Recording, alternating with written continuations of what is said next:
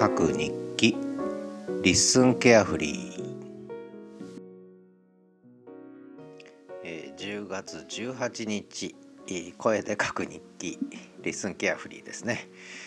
えー、今日はちょっと失敗をしました、えー、先ほど、えー、 Listen to Podcast with neighbors という番組をちょっとやってるんですが、え、ご近所さんにお声がけをする番組なんですけれども、えー、これをやってたら10月20日だっていうね、えー、思い込んでて今日はもう10月20日だとなぜか思い込んで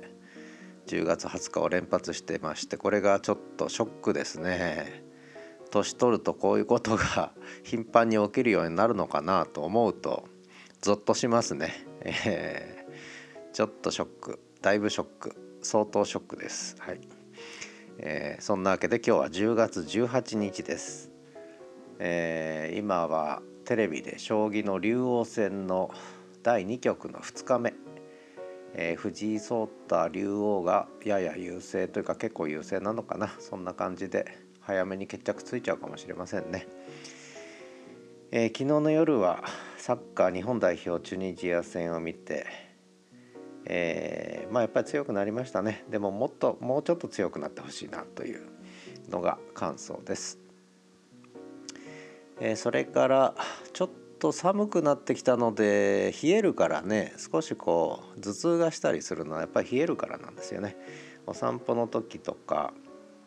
まあだいぶ厚着はするようになったんですがそれでもまだ、えー、本格的な衣替えになってない部分があってそうするとついつい、寒さに負けてで冷えてちょっと頭痛くなるというね頭痛がするという。でそうすると体調が悪くなってやる気が失せていろんなことが面倒くさくなってというこう悪循環に入ってくんでねやっぱり体調管理はとても大事だなと思ってます。とにかく寒くなってきました。寒くなってきました。えー、それからあとは今日は水曜日だったので始めるラジオキャンパス週2回の配信の収録をしたんですがこれは今のところねコンスタントにやれてるんですが一つうんあのこれはスタンド FM でやってる深掘りライブなんですが金曜日の夜に配信するやつが結局月曜日の夜になってしまって3日も遅れちゃったんですよね。でやっぱりダメですね。えー、ちゃんと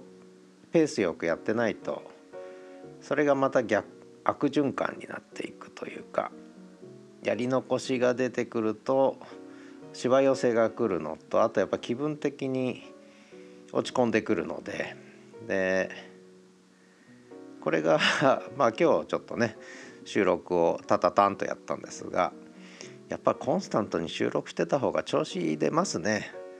あの遅らしちゃうとダメですね。あのということでこれから、えー、少しまあペースを取り戻してやろうかなと思ってるんですがまあ言ってるだけかもしれませんけどね。まあ間違いなくこれは何かを喋ってる時まあ日常生活でもそうだと思うんですが人と会わずにこう喋らないとだんだん落ち込んでくるというねところがこれが、えー、マイクに向かってであれ誰か聞く人がいるということを前提に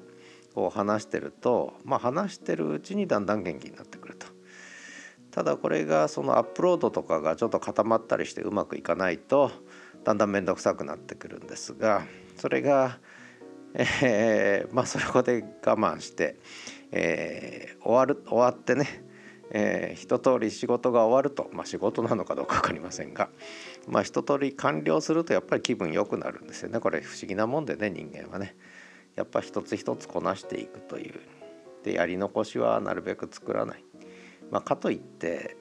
ねそれがストレスになったり義務感になっちゃうとつまんないのでなんかこううまく自分の中のペースあるいは自分の中のこうモチベーションというものとこううまくフィットする形でね、えー、こなせていくと淡々とね、えー、やっていけると一番いいんだろうなという気がしますがまあ人間ですのでね調子が崩れることもあるのでまあそれはそれで、えー、受け止めつつまあ休む時は休んでサボる時はサボってでリカバリーしたらあまた調子こいてやってということでいいのかなというふうに思ってます。えー、さてさて、えー、困りました、えー、スポーツ観戦ほぼなくなってきました。クライマックスシリーズやってますけどあんまり野球はちょっと見れなくなりましたね。見てても飽きちゃう。番組変えちゃうかテレビ消しちゃうということで野球が本当に見れなくなりましたね。昔は何であんな夢中になって野球見てたんだろうなと思いますけどなかなか見れなくなっちゃいました、えー、大谷翔平さんの出てるやつはちょこちょこ見ましたけどそれ以外の日本のプロ野球が本当に見れなくなっちゃったね。なんでかなと思うけどもあんまり興味そそられなくなっちゃいましたね。それよりバレエとかサッカーとかバスケとかなんかそういうの見てた方がまだいいですね。で将棋は将棋で細かいとかわかんないんですけどやっぱりこう駒が動かない状態が1時間2時間ね続いたりするんですがそれでもなぜかテレビをつけてると、えー、これ早送りできないんですよね。オンデマンドじゃなくてライブだからね。えー、ライブのいいとこでも悪いとこでもあり早送りができない。これが一回ライブが終わってしまうと収録したものを、えー、結構これ ABEMATV とかはね、えー、将棋の番組あるんですけども、えー、その1曲が終わるとその後3倍速とか6倍速とかでねダーッと早送りするんですよね。えオンデマンドっていうのはいろんなことができると。早送りもできるしすっ飛ばしもできるという。で美味しいとこだけつまみ食いもできると。これがライブではままならずにその時の時間の流れに付き合うしかない。でそれはそれでやっぱりこう将棋観戦とか見てると丸2日見るわけですけどね、まあ、ずっと見てるわけじゃないですけども。ただその時間の流れってのはやっぱりリアルワールドの時間の流れであってその時間を共有している。あるいは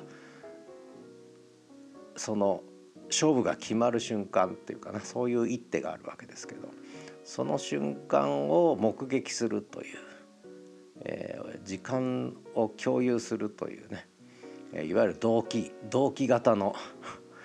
え、サプライズっていうかな。これは何者にも変えられないですね。例えばサッカー見てても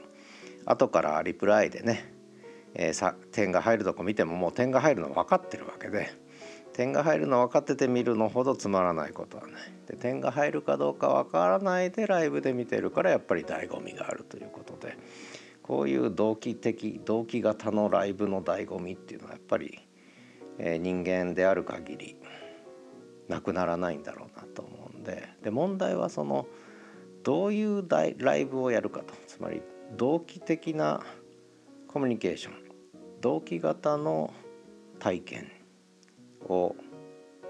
いつどんな風なことでやると一番こういいのかっていうか変な言い方ですけどね。つまり非同期のコミュニケーションと合わせて同期型のコミュニケーションっていうのがあってその同期型コミュニケーションならではっていうかそれでしか味わえない瞬間っていうのがあってね。これがやっぱり生きてる甲斐があるというかなそういうのがあるとね、生きてる甲斐があるんじゃないかななんて思うんだけどまあそうやって考えると最近はその同期型のコミュニケーションが欠如していると欠乏していると足りない、えー、いうことかもしれないと、えー、そんな気もちょっとしてるな。そういう時は例えばチャットをやるとかえー、電話をするとかまあそういう同期型の会話がちょっと足りないのかもしれない、えー、そんな今日この頃です。はい、相変わらず何の話か分かりませんけどね、えー、そんなわけで、えー、東一郎君は今1階に降りてって一人で誰か来ないかなと外にいますけどこの時間は小学生の下校時間なんですよね。で小学生の下校時間になるとなぜか分かってるんでしょうね。下に降りて。って玄関の前で「開けてくれ」って言ってで今下で一人で、えー、外を見ながら早く誰か来ないかなっていうふうに待っている。そんな日課の東一郎くん。東一郎くんはオンデマンドよりもライブで生きているってね同期で同期型で生きていると。いうことなのでなかなかオンデマンドね、例えばこうやって収録してて東一郎が邪魔しに来るでしょ？邪魔しに来るとか構って遊んでってくるでしょ？やっぱりそこでライブで同期で遊ぶしかないんだよね。ちょっと待ってろと言ってあるいはオンデマンドの私の身代わりを用意してちょっとこの音声聞いとけというわけにはいかないっていうね。だからワンコはライブでしかやっぱりエンジョイできない。人間はオンデマンドでもエンジョイできるという。そういうことなのかなとかまあわけのわかんないこと考えてますがでもやっぱり本来ライブで生きてきたのでね。なんかこうライブ感が欲しいなそんな今日の声の日記でしたではまた。